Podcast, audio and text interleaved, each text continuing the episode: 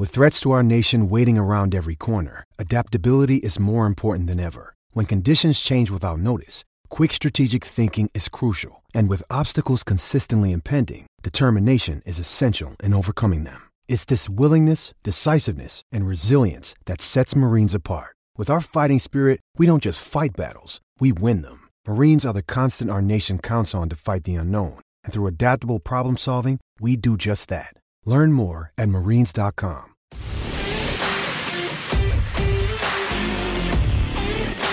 Hola amigos de Entre Rounds, soy Andrés Lichuel y bueno, les damos la bienvenida a nuestro episodio del día de hoy, donde tendremos como invitado al gran Emiliano Cándido, señores, analizando con nosotros toda la acción del pasado fin de semana. También invitarlos a seguirnos en nuestras redes sociales, @EntreRounds en todas las plataformas, y también agradecer a MMA1 y Revolver Podcast por la oportunidad y la distribución de este ejemplar audiovisual. Bueno, develamos el panel del día de hoy. Repetimos, Emiliano Cándido, allí lo ven, nuestro invitado de hoy, Balú Vargas, mi compañero de mil batallas, y quien les habla, Andrés Lichuel. ¿Cómo estás, Emi? ¿Cómo está todo en Argentina? Andrés, Balú, ¿cómo andan? Acá un poco pasando, como les contaba antes, ¿no? Todo este tema con el fallecimiento de Diego Maradona. Parece un poco está todo olvidado, el tema del COVID ahora, que como que está todo escondidito, que hay problemas con los famosos en las redes sociales por tuits viejos, que con los Pumas, que esto. Así que está todo bastante revuelto y de las MMA nadie pregunta nada. Así que es un placer poder venir a hablar un rato con ustedes, muchachos. Un placer para nosotros. ¿Cómo está, Balú? Muy bien, aquí. Me acabo de dar cuenta que es el 1 de diciembre. Yo me quedé en marzo todavía. Entonces sigo estando en marzo del 2020. Pero qué interesante todo lo que estaba pasando. Empezamos con la muerte de Kobe Bryant. Y ahora lo de Diego Maradona. Entonces es un año que le ha pegado muy duro al deporte, obviamente diferentes edades, pero creo que pega algo similar, ¿no? Pero no, muy contento de tener aquí al amigo Cándido con nosotros, y hay que hablar un poquito de lo que está pasando en las MMA. ¿Tú qué onda, Andrés? ¿Cómo andas? Ya las dos playeras están de regreso. Me da gusto verte. Ya, tenemos una nueva. Thierry Henry allá atrás, jugadorazo. Espectacular. Thierry Henry, y aquí Zinedine Zidane también. No le vamos a hablar sobre el mago. Pero nada, Balú, feliz. Emi, para que veas, en todos los programas siempre hay una playera nueva, o se enoja y las quita, y luego la vuelve y la pone otra vez. A veces odia el equipo y la baja. No, la que enojado, Balú, fue la de Venezuela porque nos metieron 3 goles y sí estaba enojado. No, pero ¿cómo te vas a cambiar? No, se le banca, siempre se banca el color. Yo siempre banco a Venezuela, hermano, sí. pero me gusta exhibir grandes atletas, futbolistas, y bueno, hoy le tocó a Zinedine Zidane y a Thierry Henry, que creo que tienen como para estar en este mural de Andrés Licho, el personal. Pero bueno, eso es otro tema. Vamos a hablar de MMA, señores. Vamos a hablar Yo burlándome tus playeras, y yo traigo un pinche narcotraficante aquí atrás de mí, güey. Con árbol de Navidad. Sí, con arbolito de Navidad y para... La hipocresía, pero bueno. Para dar color, vamos a entrar en materia. Nuestro primer segmento del día de hoy, vamos con el Mundial Entre Rounds.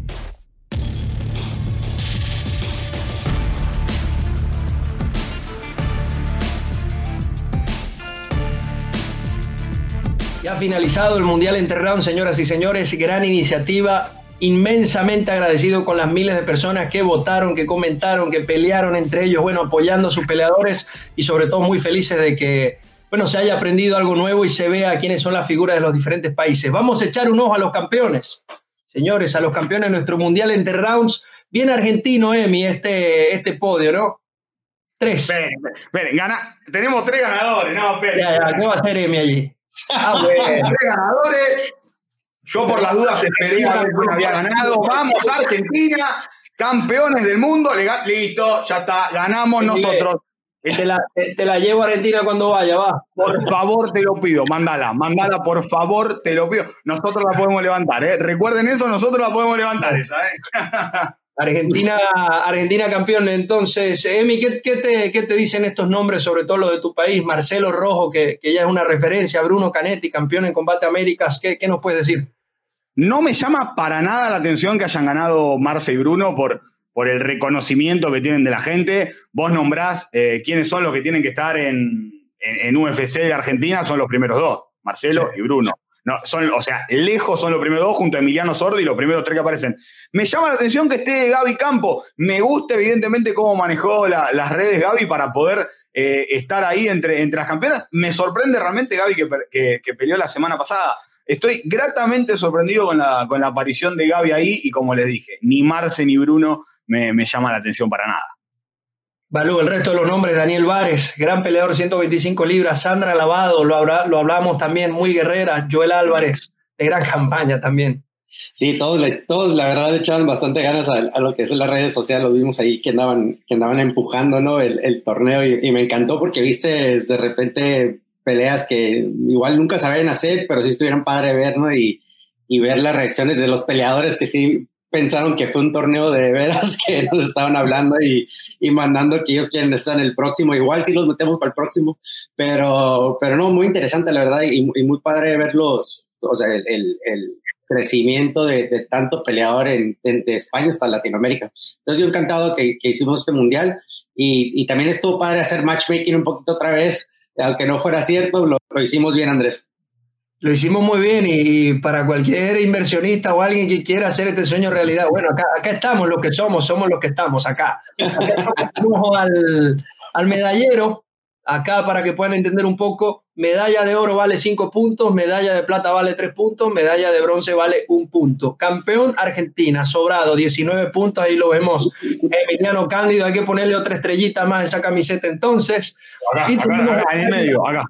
Acá en el medio, así es. Y tenemos a España en el segundo lugar con 2 medallas de oro, Dani Várez y Joel Álvarez. Y Chile en el tercer lugar con 3 medallas de bronce, donde destacó, bueno, Jennifer González, Eduardo el Cyborg Torres y otro nombre que se me escapa.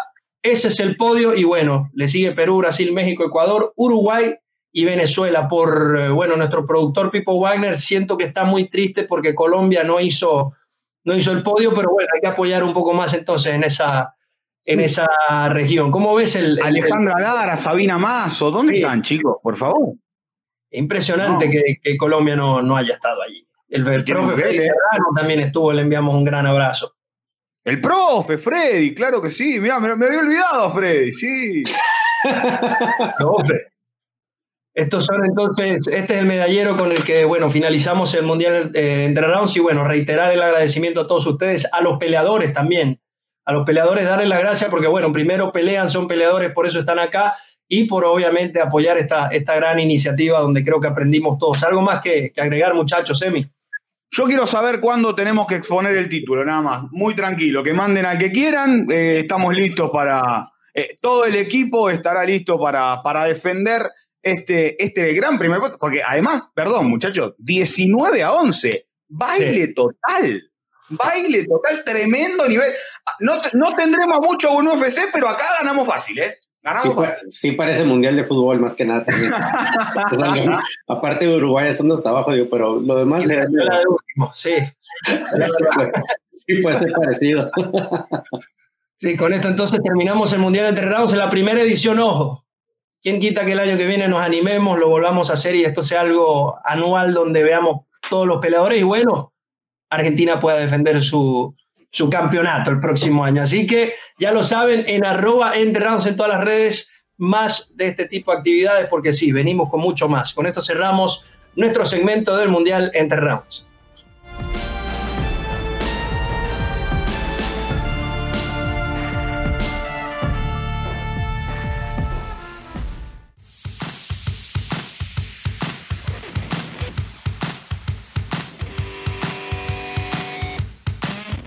Entramos a nuestro segmento al 100, acá es donde entramos de lleno en materia de deportes de combate, pues es momento de hablar del primer tema del día de hoy, algo que generó mucho revuelo en las redes, algo que fue una tendencia importante a nivel mundial, la pelea de exhibición entre Mike Tyson con Roy Jones Jr., no hubo ganador, ya que no habían jueces, era una exhibición, fue de 8 asaltos, 2 minutos por asalto, guantes de 12 onzas, para estos dos señores. Sí, son unos señores ya, unas grandes leyendas, pero ambos con más de 50 años. A ver, Emi, ¿qué le pareció este evento, esta iniciativa, esta pelea? Porque lo quiero escuchar, de verdad, siento que tiene algo interesante que decir.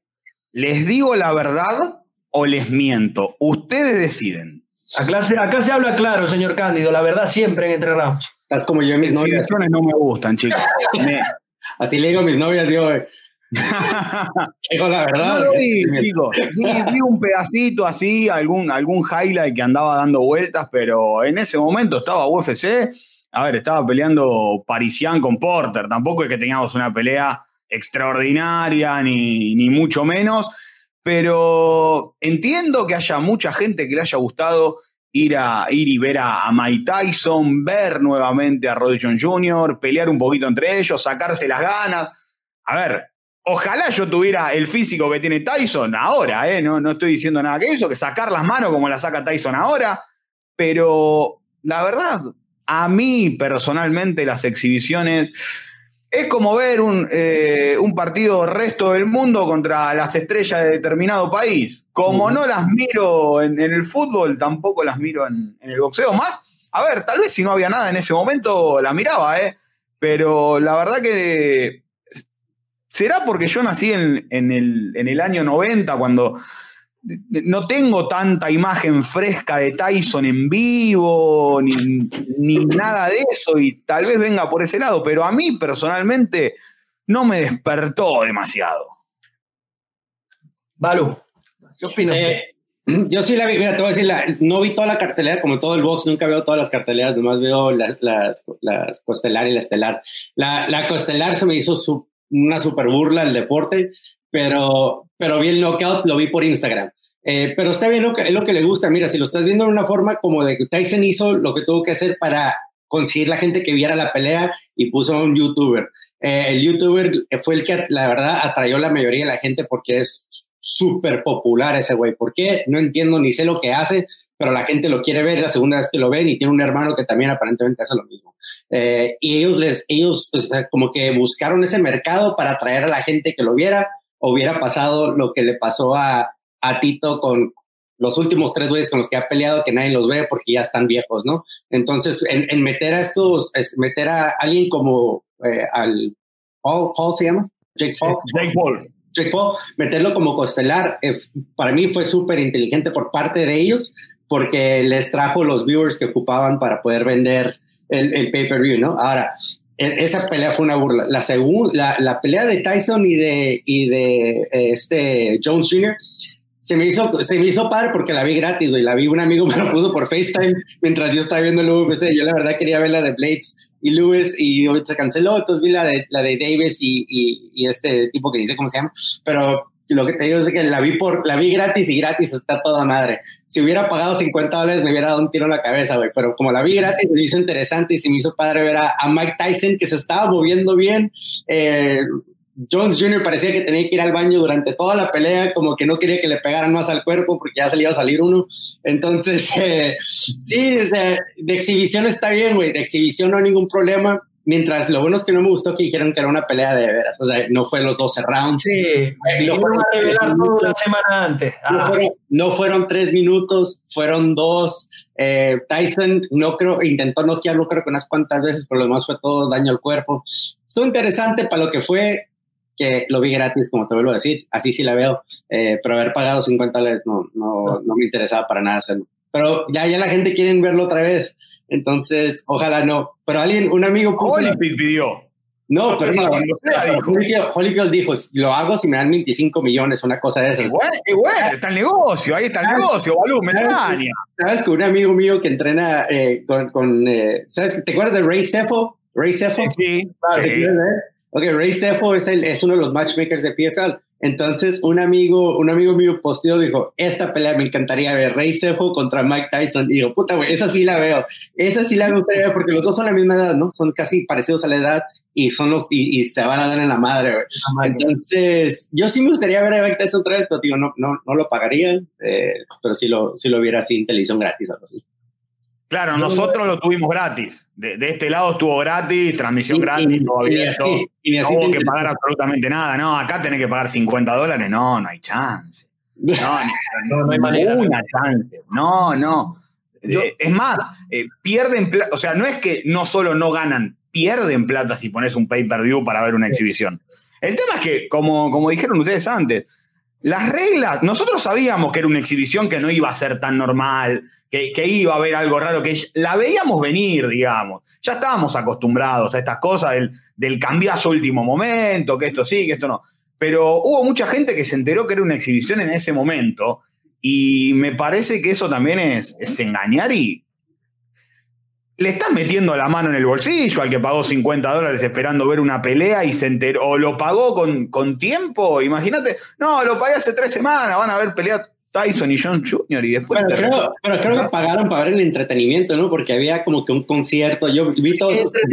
Final, Balú. O sea, yo digo, a mí no me ofende este tipo de eventos porque yo lo tomo como entretenimiento desde su origen, desde el momento de su concepción. Yo digo, esto es entretenimiento, esto no es boxeo, no me voy a ofender, y si lo voy a ver es para entretenerme, y creo que es lo que logran. A ver, el show de Snoop Dogg antes de la pelea, creo que fue mejor que la pelea.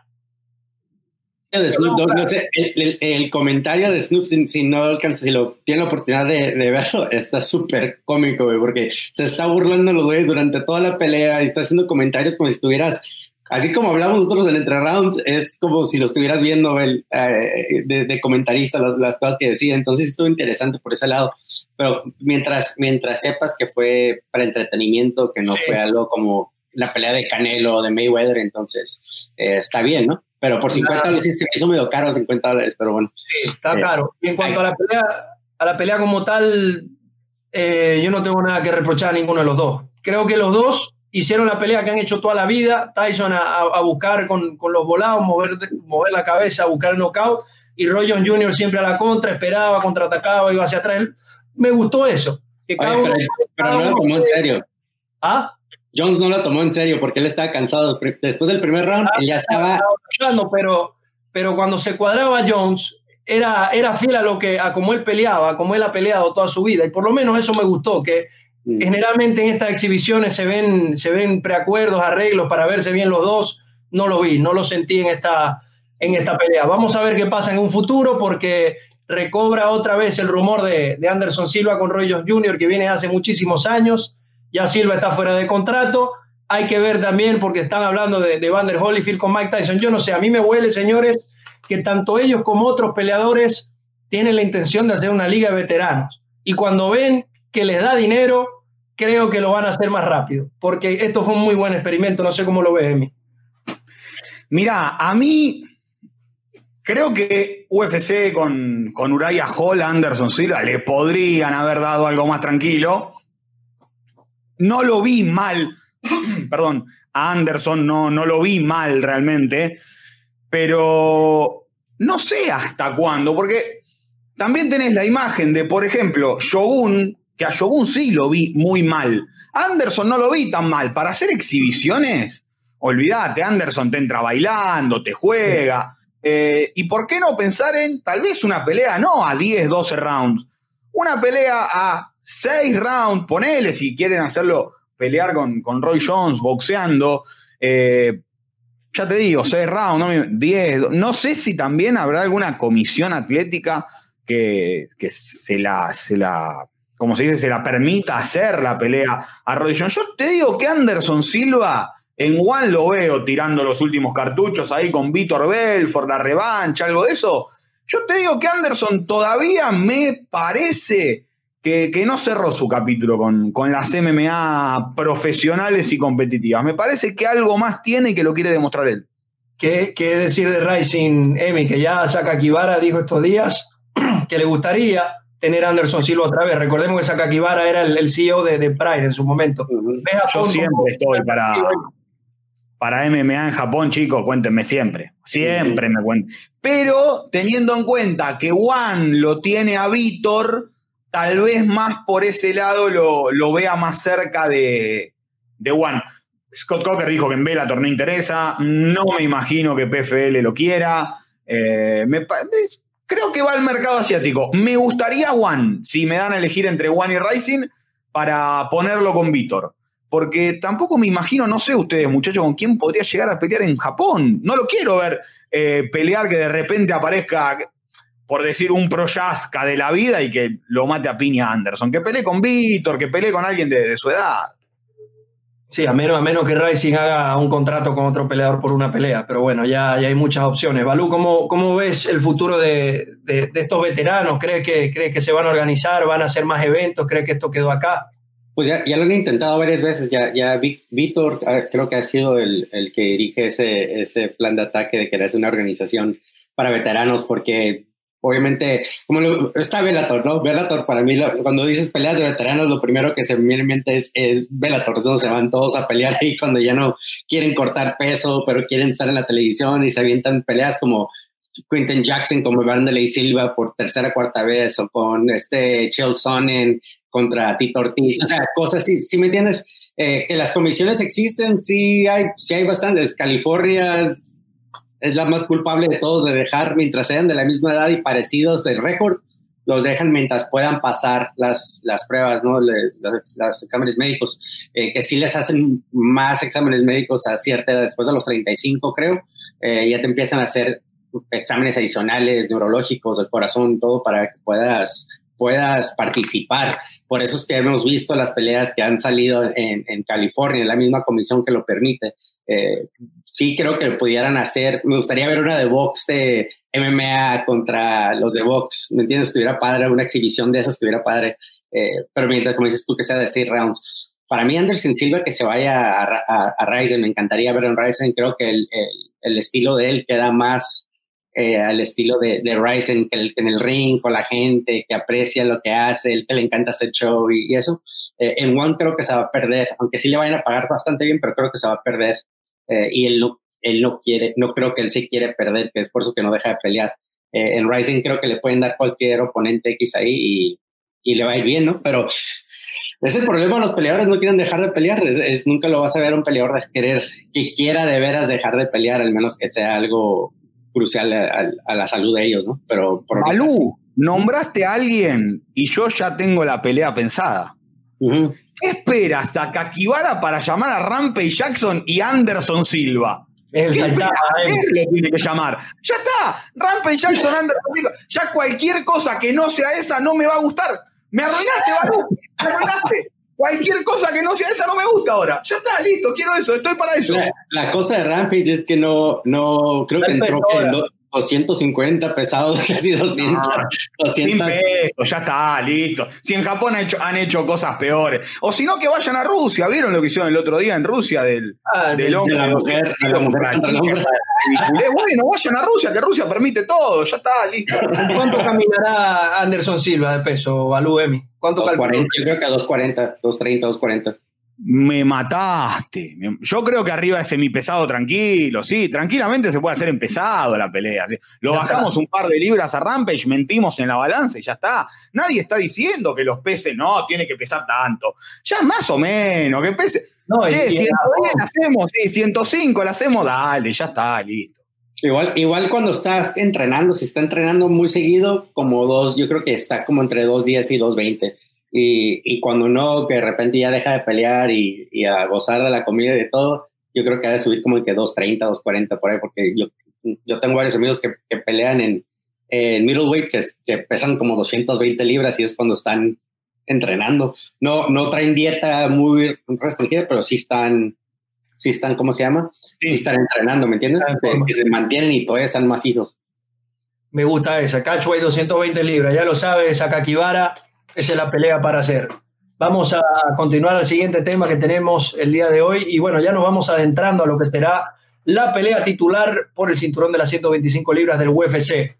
Brandon Moreno, mexicano, también amigo de la casa, es quien finalmente se enfrentará a Deiveson Figueiredo por el cinturón. Lo hemos dicho desde hace mucho tiempo, Brandon es quien merece estar allí. Bueno, finalmente lo hará la próxima semana contra un brasileño que se ve imparable, hay que decirlo, se ve imparable, se ve superior, se ve imponente hasta ahora frente al resto de la competencia. Emi, la pregunta es muy sencilla, ¿cómo ves esta pelea? ¿Tiene oportunidad Brandon Moreno? ¿La puede ganar? ¿Quién la gana? Qué bien le salen las cosas a UFC, primero y principal, ¿no? Primero, porque recordemos, iba a pelear, en su momento se había dicho que iba a pelear Usman y Gilbert Burns en diciembre. ¿Se acuerdan allá lejos que de tiempo? Amanda se baja de la pelea con Megan. Peter Yan se baja de la pelea con Sterling. No hay título, no tienen que hacer Y de repente Figueiredo Moreno termina la pelea rápido. Muchachos, se quedan acá, los encierran en Las Vegas, no sale ninguno, no comen una hamburguesa de acá por 20 días y tienen la pelea. Qué bien que les salen las cosas. Aprovechar el hype, porque de acá a 3 meses, ¿cuál iba a ser el pedido? Cody Garbrandt, otra vez, que no sabemos si da el peso, no sabemos si sobrevive a los 57 kilos, pero va a pelear por el título. Ok, listo, ¿qué hacemos? Figueiredo Moreno y ya está. Sí. UFC tiene un poquito de suerte en algunas cosas. No me digan que no están tocados con la varita, que si se están quedando sin títulos, Figueiredo someten el primero, Moreno gana el primero, ninguno se lesiona, no pasa nada, que peleón de vuelta. Y es un peleón, ¿eh? Es un peleón. Es espectacular la pelea. A mí al menos me encanta. No sé, a ver, creo que Figueiredo tiene más posibilidad de knockout, me da esa sensación, pero yo quiero esta pelea ayer.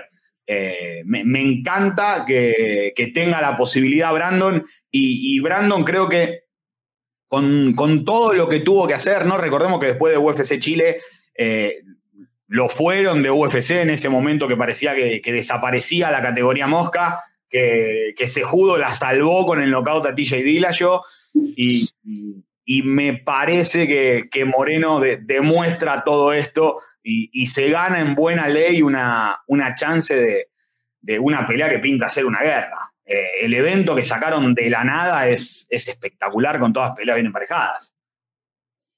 Sí, muy buena pelea que se viene para ese evento. Va a estar el Cucuy Ferguson, va a estar viendo acción muchos otros nombres. Balú, en cuanto a estilos, ¿qué podemos esperar la próxima semana entre estos dos? Yo creo que va a ser una pelea sumamente rápida. Los dos creo que se van a entrar y a dar con todo. Brandon, como lo comenté en el último evento, es muy bueno en el piso, tiene muy buen jiu-jitsu, de MMA, es fuerte, es igual casi del tamaño, creo que de Deiveson, que es lo que a mí me gusta. Y fíjate que es lo que yo pensé que iba a pasar con Alex Pérez, ¿no? Alex Pérez, yo pensé que Alex iba a poder dominar y cansar a Deiveson con la lucha. Obviamente lo agarró en ese momento, igual fue rápido en la forma en que aventó esa sumisión. Entonces, que es rápido Deiveson y es muy creativo, sí lo es, Brandon también. Entonces va a estar muy interesante de ver el choque de los dos. De arriba creo que los dos son demasiado peligrosos. Brandon, acuérdate que entrena con 8 fajadores mexicanos diario, aparte tiene a Marcelo Rojo que pega también igual o más fuerte. En el Entram hay mucho peleador, mucho striker muy bueno. Entonces él no se va a enfrentar a lo que no he visto antes, y no creo que lo vayan a lastimar más de que lo lastiman sus compañeros, ¿no? Entonces él creo que él viene, porque te voy a decir algo, yo he entrado varias veces a ese gimnasio y me ha tocado ver que esos güeyes dan en la madre. O sea, salí con un montón, entrar y salí golpeado con el compota. Ellos se dan porque se dan. Y te digo que Brandon por eso es como es, que no le da miedo. Igual se toma 2 para dar 1, ¿no? Y eso sí es peligroso, pero también es algo que él tiene. Él entra con esa confianza. Si lo viste con este Roybal también creo que lo conectó unas cuantas veces, pero está bien, él está midiendo su distancia y no se echa para atrás y no la vuelve a pensar otra vez. O sea, se traga el golpe, entra y otra vez como que ajusta, busca cómo entrar, y es lo que me gustó de Brandon, y qué bien, creo que entra con esa confianza de que igual que se lastimó Roybal, que se le salió el brazo, ¿qué lo pasó? Pero entra con esa confianza de que le hice lo que tuve que hacerle él y que sigue. Y él ya se la merece, y creo que qué bueno que peleó. Yo primero me había molestado aquí, ¿por qué brincaron a Brandon? Pero qué bien por él que tuvo la pelea esta con Brandon, salió, como dices tú, Cándido, y va a ser una pelea muy explosiva, la verdad. Yo tengo a Brandon, creo que Brandon lo va a ganar, no por mexicano, pero creo que por el estilo. Creo que por el estilo Brandon, y trae esa confianza también, y Deiveson creo que va a estar muy buena la pelea, pero yo creo que voy con Brandon, 100%. Y hablar también de la fortuna que mencionaba Cándido, no solo por el hecho de que no se lastimaron, sino que ganaron los que tenían que ganar para que se diera esto. Porque yo no sé si ganaba Roybal, hubiera podido salvar el evento de la misma forma. Depende de cómo ganaba, ¿eh? Porque, claro, a ver, sobre todos nos quedamos con Chimaev, estamos de acuerdo. No, que Chimaev esto, que Chimaev otro. Pero UFC ha encontrado a lo largo de esta pandemia, puertas cerradas o no puertas cerradas, Chaos Williams, que es un animal en la misma categoría que Chimaev. Nadie dice nada de Kevios Williams. El 19 va a estar peleando contra Michel Pereira, recontra peleón. Y Brandon Roybal, que de la nada finaliza a Team Elliott, le gana una pelea colosal a Kai Kara France. Yo creo que sí. A ver, además lo que le decían muchachos antes, ¿qué hacemos? ¿Qué sacamos? ¿Qué título hay en juego? Che, Figueiredo quedó más o menos bien, mandalo con Roybal. No hubiera sido problema. Lo que nos hubiera dado bronca, así que otra vez tenga que esperar Moreno. Y ni hablar, porque nosotros somos latinoamericanos, que queremos que uno de los nuestros esté cerca. Yo me imagino el entre rounds ruso quejándose por lo olvidado que quedó Askar Askarov. Yo me imagino un ruso quejándose donde nos dejaron a Askarov, porque encima pelean Pantoya con Capé. Si gana Capé, olvídate aún más de Askarov. Sí. No sé qué pasará con el ruso. Hay que ver. En cuanto a esta pelea, yo honestamente pienso que va a ganar cada salto el que presione primero. Creo que son dos peleadores muy salvajes, tanto Brandon Moreno como Deiveson Figueiredo, muy peligrosos, que una vez que atacan se empiezan a sentir un poco más cómodos y limitan obviamente la respuesta del oponente. Yo lo veo así, no sé si coincidimos los tres, pero yo creo que en este choque el que se la piense menos y vaya a hacer su trabajo más rápido, creo que es el que se va a llevar la pelea. Y quiero destacar también que lo sigo viendo muy confiado a Figueiredo. Y está bien. Sí. Y lo está demostrando, y mientras lo siga haciendo, que lo haga. Pero ¿hasta cuándo va a poder mantenerse así? Así es. Pasa que el año de Figueiredo, Andrés, quizás nunca pase, pero... Ten en cuenta el año que está teniendo el muchacho este. Dos veces a Benavides, que lo pasó por arriba. En este momento. Pero... Alex Pérez, que le ganó fácil también. Va como una tromba y se encuentra con alguien que viene la tromba de frente, se para y cruza. Me parece que es una muy, pero muy linda pelea, de esas que nos gustan a nosotros, de esas que decimos, uno, y a ver, si llega, primero me preocupa el peso. Espero que no pase nada, me parece que la balanza va a ser la pelea más difícil para los dos. Digo, 20 días entre una pelea y otro, son de 57 kilos, son pesados, no me preocupa, pero hay que ver cómo pueden regular eso también, no sé. Yo creo que van a estar bien porque uno tiene el acceso al UCPIA mismo, ¿no? El latigazo de Dana de atrás. Te voy a decir, los dos están súper motivados, creo que tienen si igual estuvieran, no estuvieran lo de la pandemia, estuvieran en sus países cada uno, igual pues sí, ¿no? Porque ahora tienes al UFC ahí pegado a ti y no quieren que vayas a fallar, tienen a los nutriólogos ahí, aunque ellos tengan los suyos en sus casas, pero ahí tienes de los mejores que tiene, que la empresa te está dando, te están dando la dieta, la comida, todo, te están ayudando en eso. Entonces creo que los dos van a llegar muy bien, no creo que tampoco, porque se acaban de pelear que hace dos semanas, 20 días entre peleas. Entonces yo creo que se van a mantener bien y aparte no creo que ninguno se lastimó al parecer. Entonces igual van a poder mantener ese peso light y poder llegar bien. Porque eso sí te afecta cuando te lastimas o tienes un golpe que no puedes hacer el cardio, cosas así, pero en este los dos parecieron que salieron muy bien y creo que van a estar bien para el peso. Ya para cerrar este tema de las 125 libras y pasar al siguiente, yo le quiero hacer una pregunta al señor Emiliano Cándido. A ver. Tenemos los dos últimos precedentes de campeones en los 125 libras fueron muy imponentes. El caso de Demetrius Johnson, que se cansó de ganar, y luego Henry Cejudo, que ganó una buena cantidad de peleas defendiendo ambos cinturones. Ahora mi pregunta para ti, Emiliano, ¿hasta dónde crees que va a llegar el reinado de Figueiredo? Porque, repito, se ve imparable. Pero aquí hablando antes de que sucedan las cosas, ¿hasta dónde cree que va a llegar Figueiredo en la 125? Se ve imparable, estoy de acuerdo con vos, Andrés, en eso, muy de acuerdo, que se nota un tipo que confía en él, que confía en sus armas, pero también me parece que tiene mejores rivales hoy de los que tuvo Demetrius Johnson. Y con todo el respeto que me merecen Chris Cariazo, John Moraga, Ray Borg, me parece que Moreno, Askarov, Capé, ¿por qué no pensar una vuelta de Cejudo también? El mismo Cody Garbrandt. Me parece que Dimitrius sacando a justamente Cejudo, que es el que le saca el título, y Benavides, no veías una pelea y decías, che, ojo con este que le puede ganar. Acá, además por el estilo, te da la sensación de que Figueiredo no tiene problema en salir a cruzarse, porque él confía en sus manos, confía en su piso, y me parece que eso puede jugarle en contra. Confiarte demasiado, a no ser que sea Valentina Shevchenko, que para mí Valentina puede pelear toda su vida con una mano atada que en peso mosca no pierde. Me parece que Figueiredo tiene, por el estilo, es más falible a una mano y caer dormido en el suelo que otra cosa. Que al menos Demetrius Johnson.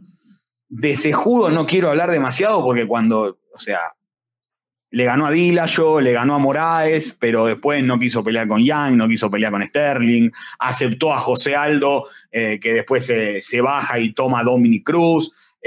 Para mí a Cejudo le faltó un poquito para decir, che, este pibe era bueno de verdad, por más que lo sabemos, por más que no tenemos dudas.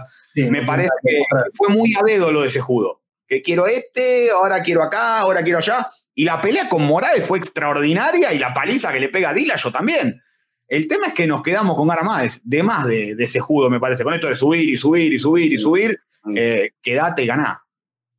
Vamos a ver qué pasa en el futuro. ¿Quién quita? ¿Quién sabe si Figueiredo termina siendo un campeón de esos dominantes? Y bueno, le provoca un poco a Cejudo regresar a ver si combate con él. Son, bueno, una de las miles de combinaciones que se pueden dar en esta división de las 125 libras. Pasamos al siguiente tema, y es que la semana pasada tuvimos acción de artes marciales mixtas en Latinoamérica, en diferentes lugares, algo que nos hace, bueno, muy felices de ver eventos de nivel en diferentes lugares. Tuvimos el evento de la productora One en Chile, muy bueno, por cierto, muy buena puesta en escena, 2 campeonatos mundiales, también tuvimos Lux Fight League, tuvimos Icon desde México. De verdad me hace muy feliz porque no hace mucho era impensado, era difícil decir lo que acabo de decir en este momento. 3 peleas de alto calibre de artes marciales mixtas en Latinoamérica es lo que estamos teniendo, y bueno, visionando lo que puede ser el 2021, esperemos que aún sean más. Balú, ¿qué eventos pudiste ver? ¿Cuál te gustó? ¿Cuáles son tus impresiones? Mira, vi pedazos de un poquito de todos. Había unos peleadores que me interesaban y que quería ver. Obviamente, vamos a platicar vi la pelea de Pablo Sabori en Lux. Me gusta seguir mucho cuando pelea Pablo. Se me hace muy interesante el tipo de peleador. Muy triste por él porque pararon la pelea en algo que se me hizo muy raro. Mira, te voy a decir, y es algo que estoy platicando con amigos que trabajan en la comisión de ambos lados de las fronteras, ¿no? Porque la pelea de Pablo Sabori se cortan los 2 peleadores con un cabezazo. Entonces chocan cabezas, cae en el piso y termina la pelea, pero el referee no se dio cuenta que la cortada había sucedido, estaba tan grave, no sé qué fue lo que pasó, que entre rounds se acaba la pelea, o sea, ya no lo dejan salir y lo declaran un TKO. Entonces se está peleando, y estaba viendo las redes sociales que Sabori está peleando de que, o sea, es un no contest, y lo que es una de las preguntas que estamos diciendo, ¿no? En ese momento del referee debería haber parado la pelea, paras la pelea, lo dejas entrar, al doctor lo ve y allá se declara un golpe de cabezazo y ya no hay pelea, o sea, no es TKO, se puede declarar nomás como que cabezazo accidental y no contest, ¿no? En ese momento no pasó eso, lo que pasó es lo declararon TKO porque ya no lo dejaron salir, entonces se declara como que perdió, y es lo que están tratando de pelear ahorita, y es lo que he estado siguiendo yo porque me interesa saber cómo toman estas decisiones las comisiones en Latinoamérica y en México, por ejemplo, ¿no? Y eso es lo que estoy poniendo atención, es de qué es lo que va a pasar, cómo es como lo van a categorizar, porque lo que no entiendes es que ya pierde el peleador y ahora le pusiste una L al lado de su nombre por una decisión incorrecta o por una decisión que no piensan bien cómo se le creen que no pasa nada. Sí pasa algo, le arruinas la carrera a alguien. Entonces es lo que pasa. Entonces por eso esas son las peleas que me interesó mucho. Las de Icon y eso pues me encanta, me gusta ver, a mí me gusta ver, la producción no me gusta, la neta no me gusta la pinche producción, pero sí me gusta el ring. Me gusta el ring, me gusta la manera en que pelean en el ring, pero la producción no me gustó tanto, se me hizo medio rara, pero lo demás sí, felicidades por ellos, y me gusta más que nada ver a peleadores latinoamericanos peleando otra vez, porque pues no hay dónde, ¿no? Entonces ojalá que siga así y que tengan oportunidades para pelear. En Icon, bueno, gran victoria de La Roca, Marco Antonio Elpidio, otra vez por decisión. Creo que las últimas 7, 6 peleas ha llegado a la decisión Marco Antonio Elpidio, por eso le dicen también La Roca. Y en la estelar, Alejandro Pato Martínez, empate unánime frente a Daniel Vega. Mi pregunta, creo que iba ganando el Pato, pero creo que fue un golpe, le quitaron un punto o algo así, ¿no? Fue lo que pasó, que terminó en el empate unánime, ¿no? Emi, hablar de Silvana Gómez, la tucumana, volvió a ganar, volvió a finalizar.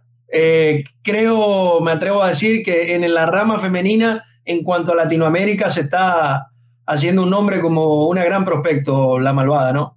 ¿Hasta cuándo? Digo, ¿hasta cuándo va a ser un prospecto? Y, dale, UFC, Bellator, alguien. Sí, el teléfono de Silvana, la llaman, hola, te queremos en el octágono, hola, te queremos en la jaula. ¿Hasta cuándo no le van a dar la chance a Silvana? Ella iba a pelear en el Contender Series contra Antonina Shevchenko, si yo mal no recuerdo, que creo que se rompió los ligamentos. Silvana tuvo una lesión complicada en ese momento, volvió, ganó, fue a pelear a Polonia cuando Ariane Lipski era... La Ariane Lipski, la reina de la violencia del KSW, ¿se acuerdan que se había ganado ahí el apodo? Creo que en el tercer o cuarto round metió un knockdown, por más que Lipski le había ganado bien la pelea. Yo creo que Silvana está en condiciones, ya lo vengo diciendo desde que hicimos esos 5 a seguir de Latinoamérica. Yo creo que Silvana ya merece tener una chance, aunque sea. Dale la oportunidad. En el Contender Series han peleado chicas que no le pasan vaselina en la cara a Silvana. No digo no le atan los botines porque no es fútbol, pero que no le pasan vaselina en la cara a Silvana, no jodamos. Yo creo que Silvana ya merece la oportunidad. Pero creo que hay varios peleadores. ¿Qué onda? Hay varios peleadores. No, hay varios, pero las visas es el problema. Más en Estados Unidos ahorita el problema de meter a extranjeros que no tengan visas es un gran problema. Y en cualquier lado peleamos, Balú. No, pero más que nada en Latinoamérica para meterlo a nosotros. ¿Por qué crees que el UFC están entrando peleadores que no deben de estar? O sea, hay mucho peleador que está entrando porque no hay, ¿no? Pero hay grandes como Silvana, como Marcelo y Canetti. Los estoy usando, tus paisanos los estoy usando de ejemplo. Pero el problema es las visas. O sea, no los pueden meter, no hay manera de meterlos. Y el UFC no quiere hacer los trámites tampoco porque es muy tardado. Entonces, en el momento que te están viendo de que dices, puta, Silvana, esa la quiero que pelee ahorita. No, güey, no puede estar su vista en 3 meses, o en 2 meses, o en 1 mes. Y ya se les pierde porque entra el otro, el que sigue. Entonces, sí, como... Y se pierden, dice el pedo, que se pierden. Yo dije que a lo largo de esta pandemia hay que hacer, por ejemplo, obviamente, siempre y cuando tienen todos los papeles en día, ¿no? Kai Kamaka, Trevin Jones, ¿qué hicieron? Con los 2 mangos que tenían, se agarraron el bolsito... Se fueron a Las Vegas, se quedaron ahí en la puerta y dijeron, si falta uno, yo peleo. Si falta uno, yo peleo. Si falta uno, yo me meto. Marce, ahora que estuvo con Teco primero, creo, y después con Brandon, tuvo mala suerte que no se cayó ninguna pelea en peso pluma, en peso gallo, como para ir, che, yo voy, yo salvo el evento. Porque estando ahí, yo creo que también tenés la facilidad de, che, acá tengo un pibe que pelea como loco, dale la chance que va a pelear bien, que va a tener chance. ¿Y qué pasa? Se cae... Makachev. ¿Qué pasa? Se cae Blake. O sea, todo bien, pero tampoco vamos a pelear en... No sé en qué peso estará Marce, sí, pero no me lo imagino. Sí la toma, si le ofrecen la de Derek Lewis, sí la toma. Sí. A ver, estamos en un momento que me parece que hay que aprovechar cualquier cosa. Con Chimaev, al final... Imagínate... Viene, che, debuta este pibe, mete un rodillazo volador en 10 segundos, qué sé yo. Siempre a mí me gusta pensarlo para el lado bueno. ¿Qué pasó con Chimaev? Chicos, seamos sinceros, ¿alguien sabía el 2 de julio quién era Chimaev? No se hablaba nada. Y ahora cierra la cara del año, yo creo que es el peleador del año en cuanto a repercusión de no era nadie, a lo que se convirtió, estelar, pelea con Leon Edwards, y si le gana Leon Edwards... En febrero no, porque en febrero pelea Duriño con Usman. En junio, julio, si no lo querés meter con Masvidal o Covington en el medio para hacer más quilombo, porque vendería una locura. Para mí en junio, julio lo tenés peleando por el título, si es que gana, ¿no? La pelea con Edwards. Pero, contra Covington me encantaría verlo. No, además uno más bocón que el otro, me encanta. Firmo. No me importa después cómo salga la pelea, pero por bocones me encanta. Yo creo que él y Deiveson, si Deiveson por casualidad le ganaría a Brandon, quedarían los dos. Ellos dos serían los candidatos para peleadores del año, si es que le gana él. Kevin Holland, ojo con Kevin Holland, se mete 5-0 si le gana a Yacaré. Pero no creo que Holland ha llegado. Ustedes sabrán cómo se dice más. El breakthrough, algo así, ¿cómo se dice? Ustedes, corríjanme ustedes. Ese que estaba en la nada, que no lo conocía ni la tía, y de repente top 10 de UFC, Holland va camino a eso, Holland va camino a eso. Es tremendo.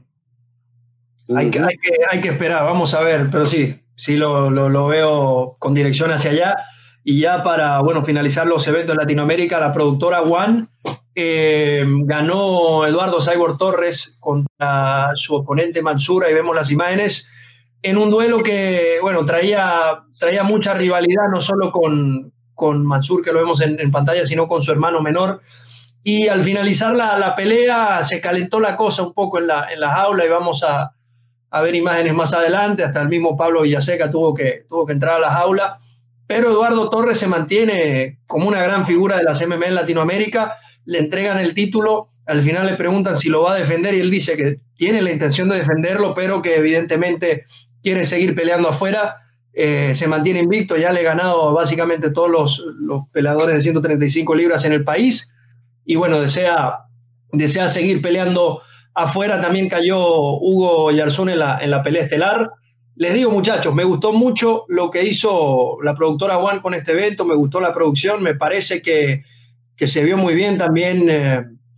Creo que fue un gran evento y está apuntando bien esta empresa en Chile. No sé cómo lo ven ustedes, pero me parece que ha venido trabajando muy bien. ¿Hasta cuándo Eduardo Torres? Otro más, ¿no? Pongo Gales. Chile está teniendo... Hay un par de prospectos chilenos. Bueno, Ignacio Bamondes, que se metió ya en UFC. Al Cyborg Torres ustedes lo tienen bien visto. Nosotros lo teníamos visto también en su momento para Arena Tour, hace unos años ya. Muchísimo nivel tienen. O sea, a ver, ya como que van superando esa barrera del nivel... para pelear en Latinoamérica, y uno empieza a pensar en dale, che, otra vez decimos lo mismo, dale la chance, de última, si no se dan los resultados, no se dieron, pero dale la chance que se la merece. Me parece que viene por ese lado. Sí, y bueno, aquí vemos las imágenes que les decía. Ahí hubo un intercambio de palabras entre ambos equipos, pero bueno, no pasó a más de esto. Y sí, no me gusta igual esto, no, y es una la producción, ya los peleadores de allí, no hace falta toda esta situación, pero bueno, son cosas que también ocurren. Eduardo Torres, coincido con Emi, ya merece una mejor oportunidad. Este invicto, tiene 11-0, 12-0, una muy, muy buena marca. Y bueno, este fue el evento de productora One cuando coronaron campeón a Eduardo el Cyborg Torres. Balú, para cerrar. A mí me encanta ese pedo, güey. A mí me encanta eso, que se agarran a madrazos entre la jaula y apoyes a tu equipo. Güey, es muy emocional ver a alguien de tu equipo perder o ganar, y que de repente te griten y quieres defender el honor del equipo y de tu familia. Por el amor de Dios, tengo como 10 tatuajes del equipo mío, ya tengo 40 años, cabrón. Pero bueno, por eso te digo, entonces sí es algo emocional. No, mira, qué bien por ellos. Eduardo Torres es un gran peleador, güey. Yo creo que él debería haber sido, lo hubiera quedado como campeón de Combate América si lo hubiéramos peleado más cuando estaba yo ese entonces, pero si lo hubieran peleado más. Es un pinche estrella que pudieran haber crecido el deporte con él en esa categoría, porque es muy fuerte. Pudieran haber hecho muchas peleas con él muy buenas. Estaba con John Castañeda en ese entonces, estaba Marcelo Rojo, estaba con Goyito en ese entonces, que estaba López. O sea, había varias peleas que podían ser hecho con ese peleador, nomás que no lo usaban, ¿no? No lo usábamos.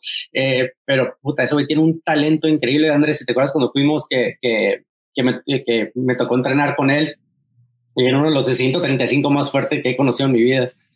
Y yo he entrenado con varios peleadores muy, muy buenos, de alto nivel, que me han traído como trapo y madre y media, pero son grandes.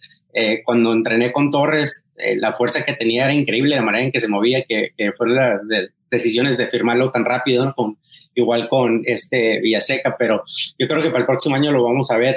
Que yo tenía entendido, él estaba firmado por la One first round management, pensé en ese entonces, que son los mismos de John Jones y de varios, ¿no? De Joel Romero. Entonces creo que la idea era sacarlo, meterlo al contender, yo sí, pero él va a ser, yo creo que para el próximo año él va a estar en el UFC y se lo merece, porque es muy bueno ese cabrón. Se lo merece. Muy bueno el Cyborg Torres, le enviamos saludos también y esperamos también tenerlo pronto en Entre Rounds, sin lugar a dudas. Con esto cerramos nuestro segmento al 100 y ya entramos a la etapa final de nuestro programa.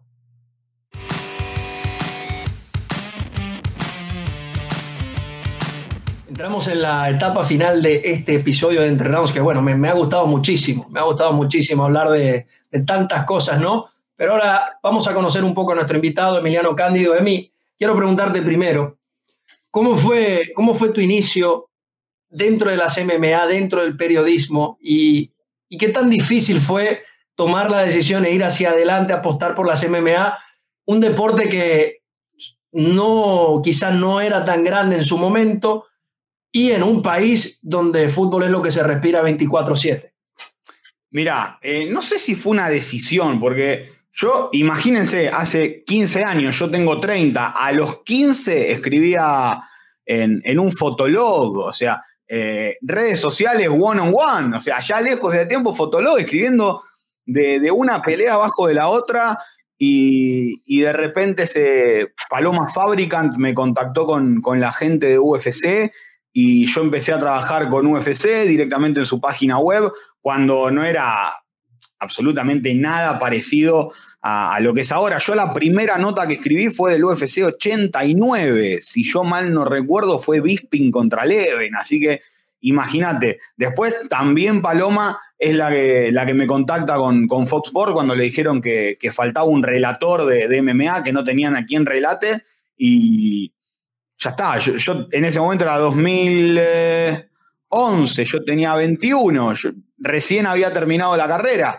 y yo dije sí, o sea, de última, si tartamudeo al aire, la chance la desperdicié yo, como le decía que le den una chance al Cyborg o a Silvana. Yo digo, de última, si me quedo sin voz, si tartamudeo al aire, si me meto una patada en el culo, que sea pura y exclusivamente culpa mía, que me hayan dado esa oportunidad. Por suerte salió todo bien, pero sí, si vos te pones a hablar con los profesores de ese momento de la facultad, antes, previo a los profesores de la facultad, los profesores del secundario, que me decían, no, ¿cómo vas a estudiar periodismo deportivo?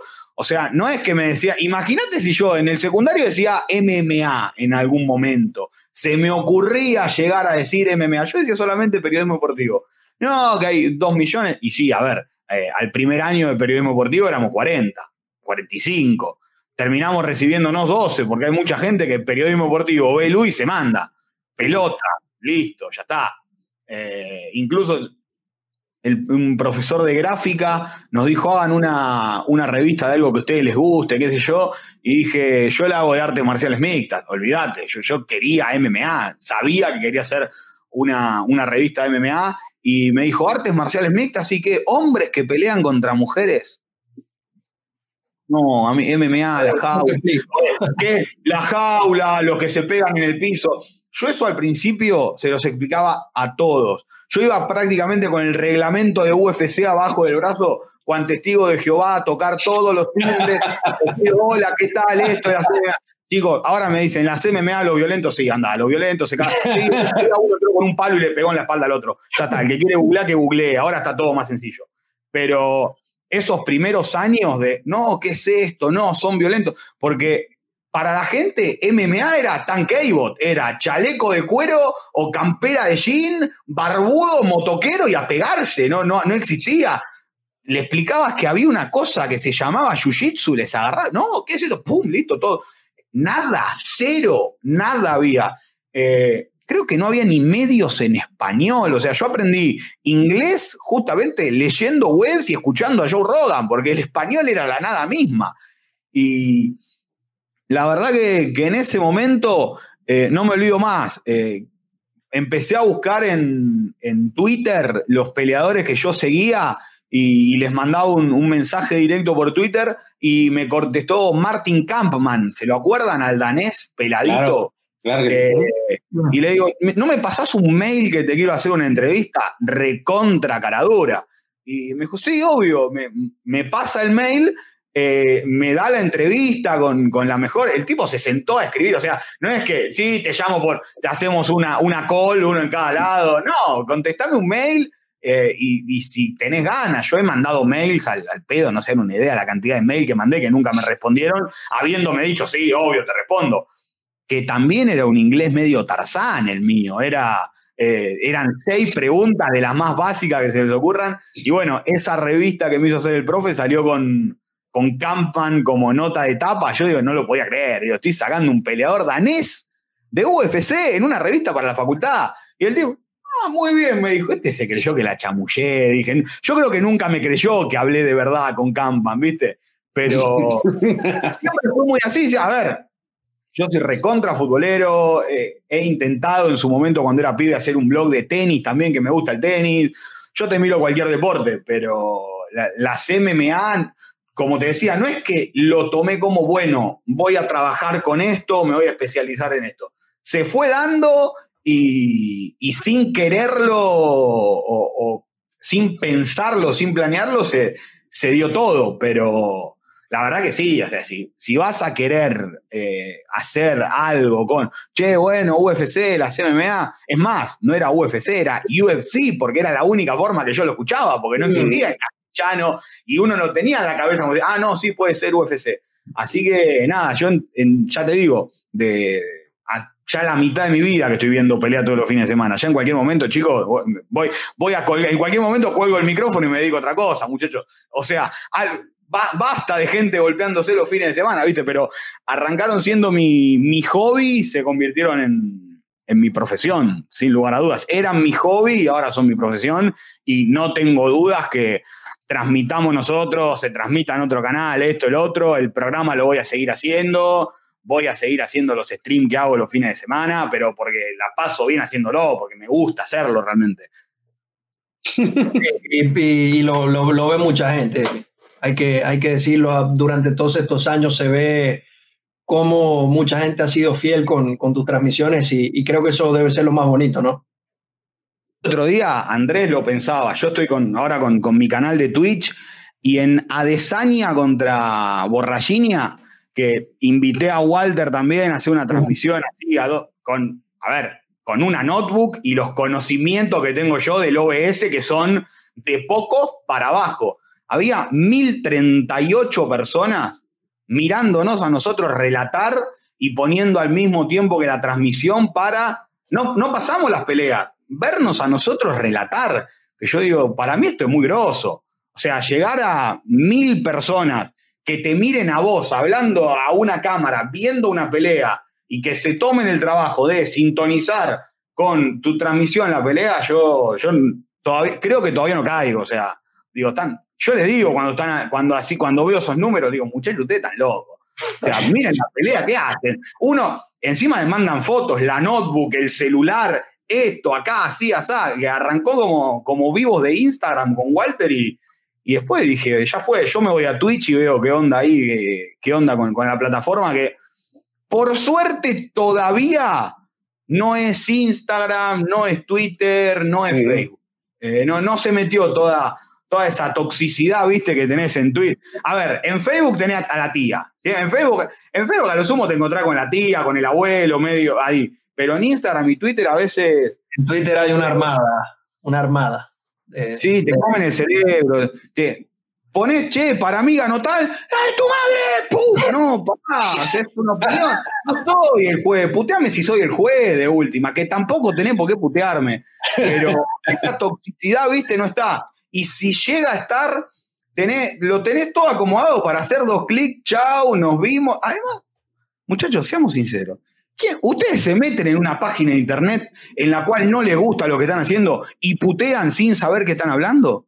A mí me gusta leer los comentarios. Claro, pues, no pierdas el tiempo, amigo. Si no te gusta, andate a tu casa, ya está. Es como que yo siempre lo pongo con el ejemplo, te invito a mi casa, te abro la puerta de mi casa, vení y hacé que el perro me haga en la puerta. No es así. O sea, y lo estoy diciendo de manera suave para que se entienda. No es así, ¿viste? A mí me gusta la cordialidad, la buena onda, y uno la tiene hasta que se pasan con uno. Después, yo me imagino a los peleadores cuando pierden, y deben decir, a mí me duele más perder que a vos. ¿Te crees que yo estoy contento porque perdí, porque me cago? No, que tendrías que haber hecho esto, tendrías que haber hecho esto.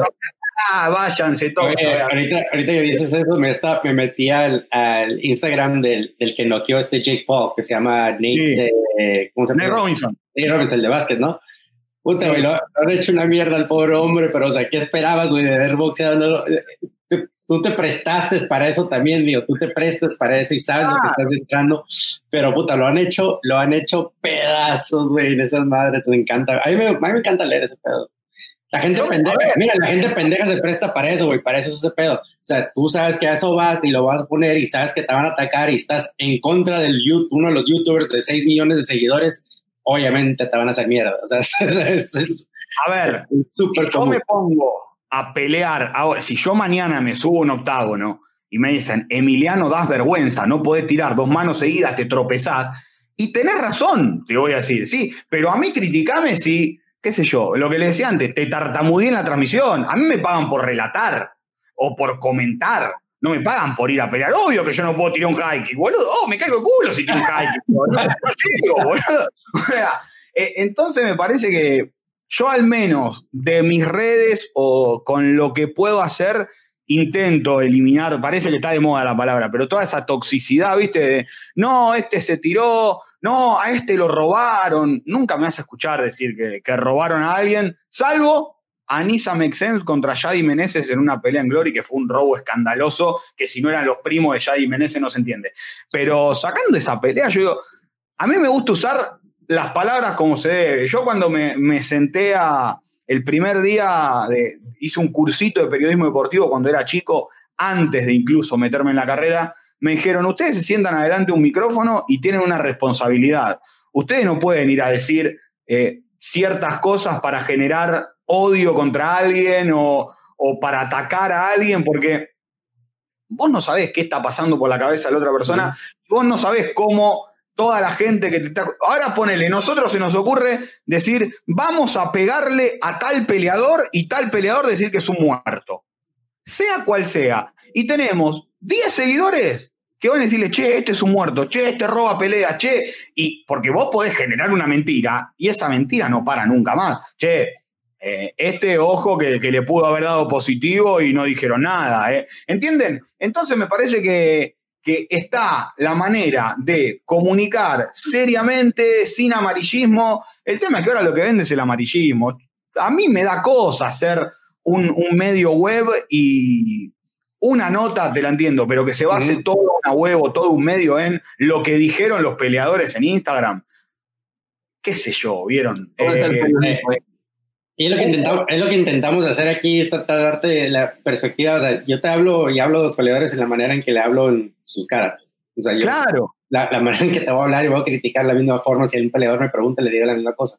Entonces es para que la gente entienda y es bueno saberlo, no creer todo lo que ves en las redes, pero también dar el lado de los dos lados, ¿no? El por qué puede haber sucedido, qué más hay detrás de eso o cómo es que llega. Hay que siempre saber el contexto. Ni Conor McGregor va a ser el más HDP por lo que publica en las redes, ni Khabib va a ser el peor porque lo que publica en las redes, ni este ni el otro. Y todos generan un personaje. Y si ellos no fueran su propio personaje, no querríamos verlo todo pelear en 2 semanas. Decir, che, vuelve Conor con Poirier, wow, qué pelea. Porque ahí te aparecen todos. El fin de semana que peleó Anthony Smith con Devin Clark éramos 50. Ahora pelea Conor y te aparece todo. Es cuando juega Boca, cuando juega River y después tenés Arsenal Patronato. Y sí, va a tener más rating uno que el otro porque es más popular. Y esto también se juega así. El popular vende más que el otro y tenés que saber acomodarte, pero también tenés que entender que atrás de Conor, ponele, está la mujer, están los hijos. Y vos no podés colgarte de uno que una vez dijo, che, yo vi a este pibe o esta chica con Conor McGregor, publicarlo en todos lados. ¿Qué sabe? ¿Qué fue lo que pasó? Si pasa esto, pasa lo otro. Yo siempre considero que hay que tener cuidado con todo y sobre todo con cómo se dicen las cosas. ¿Sabemos lo que pasó con Greg Hardy? Sí. ¿Es un papanata Greg Hardy? Sí. ¿Pelea Greg Hardy y lo tengo que analizar como peleador? También. Yo no puedo analizar lo que hizo afuera. Yo lo puedo contar, lo puedo dar a conocer, puedo informar. Es lo que le pasó a Mike Perry, que me estaba quejando la semana pasada de que el UFC permitió que lo estaban cuestionando como si fuera, estuviera ahí mismo en el juicio, ¿no? Y Nain paró, Nain fue para decir, párale, güey, o sea, estás preguntando demasiado cosas legales que no debes de estar preguntando, o sea, pregunta de la pelea ya. Exactamente. O sea, y eso es lo que lo dejó, el UFC lo dejó, igual no sé por qué, pero lo dejaron pasar, y Nain del equipo de él fue para decir, párale, güey, o sea, ya. O sea, hay que tener cuidado. A ver, no te digo censurar ni mucho menos, pero hay temas que son extremadamente delicados para tocar con la frescura que tenemos nosotros como periodistas, que nos sentamos, el peleador tiene 10 kilos menos de lo que tiene que tener, está cortando peso, está de mal humor, y como que lo pinchamos, dale, que largue, ya está, tenemos que tener la exclusiva, tenemos que decir que digo una barbaridad. Y me parece que no es así. Después vos podés hablar con Perry y decir, pasó esto, esto y esto. Excelente, lo informamos. De ahí me parece a juzgarlo sin tener las dos campanas. Además, sumale que Perry está en un tema medio... es como que la vida de Perry es un reality show. Y... como que cada uno se juega a ver quién saca lo peor de Perry, ¿viste? Bueno, vamos a hacer que... falta que digan, che, vamos a hacer que Perry nos pegue. Falta eso, nada más. Y la verdad que yo no sé qué pasó con Perry como para ir y jugar. Si después, che, mirá, hay una denuncia por esto, esto y esto, genial. La contamos, lo charlamos, pero yo no voy a analizar a Perry como peleador desde que las denuncias que tenga. Mira, te voy a decir, yo le comenté a un amigo que es reportero, que le dije, mira, güey, la otra que tengas algo importante, un día que tengas que hacer una presentación o algo, unas horas antes o un día antes, me hablas para yo preguntarte cosas personales, para madrearte la cabeza, para que te pongas a pensar de cosas que has hecho, mierdas en tu vida o cosas pendejas que has hecho. Me dices para hablarte antes, el día antes que tengas una presentación súper importante, para que veas cómo te afecta cuando tengas... ya estar enfrente de gente y no tener que pensar de lo que te acabas de preguntar a alguien. Que no tiene nada que ver con lo que vas a hacer. Al contrario, ojo, para mí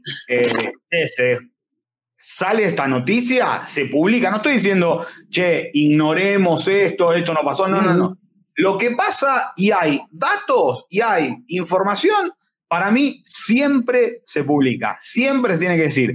Pero de ahí a que un periodista en una conferencia de prensa previa a una pelea se ponga en el yo soy el bueno, vos sos el malo, yo te ataco, vos defendete, a mí esa no me copa. Vos le podés querer sacar cualquier palabra, pero también tenés que ubicarte en el contexto. Imagínate que viene Rogan, termina la pelea, caza Rogan en el micrófono. Che, le pegaste a un hombre estando borracho. No es el lugar, no es el contexto. Le pegaste un señor, o a McGregor, che, le estuviste pegando a un señor mayor, se vieron los videos. No es el... A ver, la primera patada en el traste se la pega UFC a Rogan, llegado el caso, pregunte eso, está más que claro. Pero siempre, para mí, siempre te tenés que ubicar. Siempre tenés que ubicarte y saber qué comunicar y cómo. Después hacemos una nota previa de Perry, una nota posterior, genial, pero en el durante no lo podés complicar. Hay que hacer periodismo. Básicamente. Exactamente. Y el periodismo y enfocarnos en lo que estamos hablando, en lo que estamos haciendo cobertura, eso es periodismo. Todo lo que está fuera de eso es un desastre. Esos periodistas que hacen notas a partir de una interpretación de un tuit de un peleador, hermano, no está haciendo. Bueno, si bien salió para el lado bueno, porque terminó siendo una interpretación entre comillas buena, se empezó a publicar en todos lados que Emi Sordi había gastado todo $1 millón en ayudar a la gente. Y dijo, pará, yo ayudé a la gente, no gasté toda la plata. No, o sea, lo quisieron hacer quedar como el Robin Hood moderno, Emi, ¿viste? No, y los mismos de Emiliano peleándose con todo el mundo en enero, porque no dejó a uno sin pelearse del oficialismo, no dejó a uno sin acomodar, sin meter un cachetazo, Emi. Pero el de PFL fue el que lo anunció también, el que me dio más risa. ¡Claro! El de comunicaciones de PFL. ¿Y qué era lo sencillo? Che, escuchemos lo que dijo Emiliano. Emiliano no dice, gasté el $1,000,000. Sí, ¿para qué usaste? Y no, una parte de la plata la usé para... No la usó toda. Y encima la gente... Que fue muy gracioso porque Emi se metió en los tweets. Me decía, confirmá esto, Emiliano Cándido. Y o sea, me arrobaban, ¿viste? Y Sordi dice, ¿qué tienen que confirmar? Bueno, ya está, listo. No es que está haciendo... Imagínate si hubieran dicho cualquier barbaridad y se dispersa cualquier barbaridad. Porque esto es una gotita de sangre en un tanque de tiburones. Vos ponés la gotita, después cada uno piensa lo que quiera. Incluso... habían salido videos de una película condicionada entre hombres y decían, acá está Emiliano Sordi. Y no, el peleador que... No, boludo, mírenlo. Que no... Emiliano saliendo a decir, che, yo no soy ese. Pero... no, las redes sociales son un desastre. Está lo que decís, está lo que te entienden y está lo que publican después de lo que dijiste y lo que entendieron. Sí. Bueno, ya vamos cerrando entonces nuestro episodio del día de hoy, Emi. En verdad un placer que nos hayas acompañado el día de hoy para hablar de MMA. Sé que no es la primera vez, tampoco será la última que te tendremos acá. También agradecido con Balú Vargas, MMA1 y Revolver Podcast por permitirnos la distribución de este ejemplar. Invitados todos a seguirnos en @entrerounds. Ahí puede ver nuestras próximas actividades, quiénes serán nuestros invitados. Ahí también puede conseguir nuestros episodios pasados, todo absolutamente en @entrerounds. Emiliano Cándido, Balú Vargas y quien les habla, Andrés Lichuel. Esto fue todo por hoy. Se me cuidan mucho. Será hasta la próxima semana. Adiós.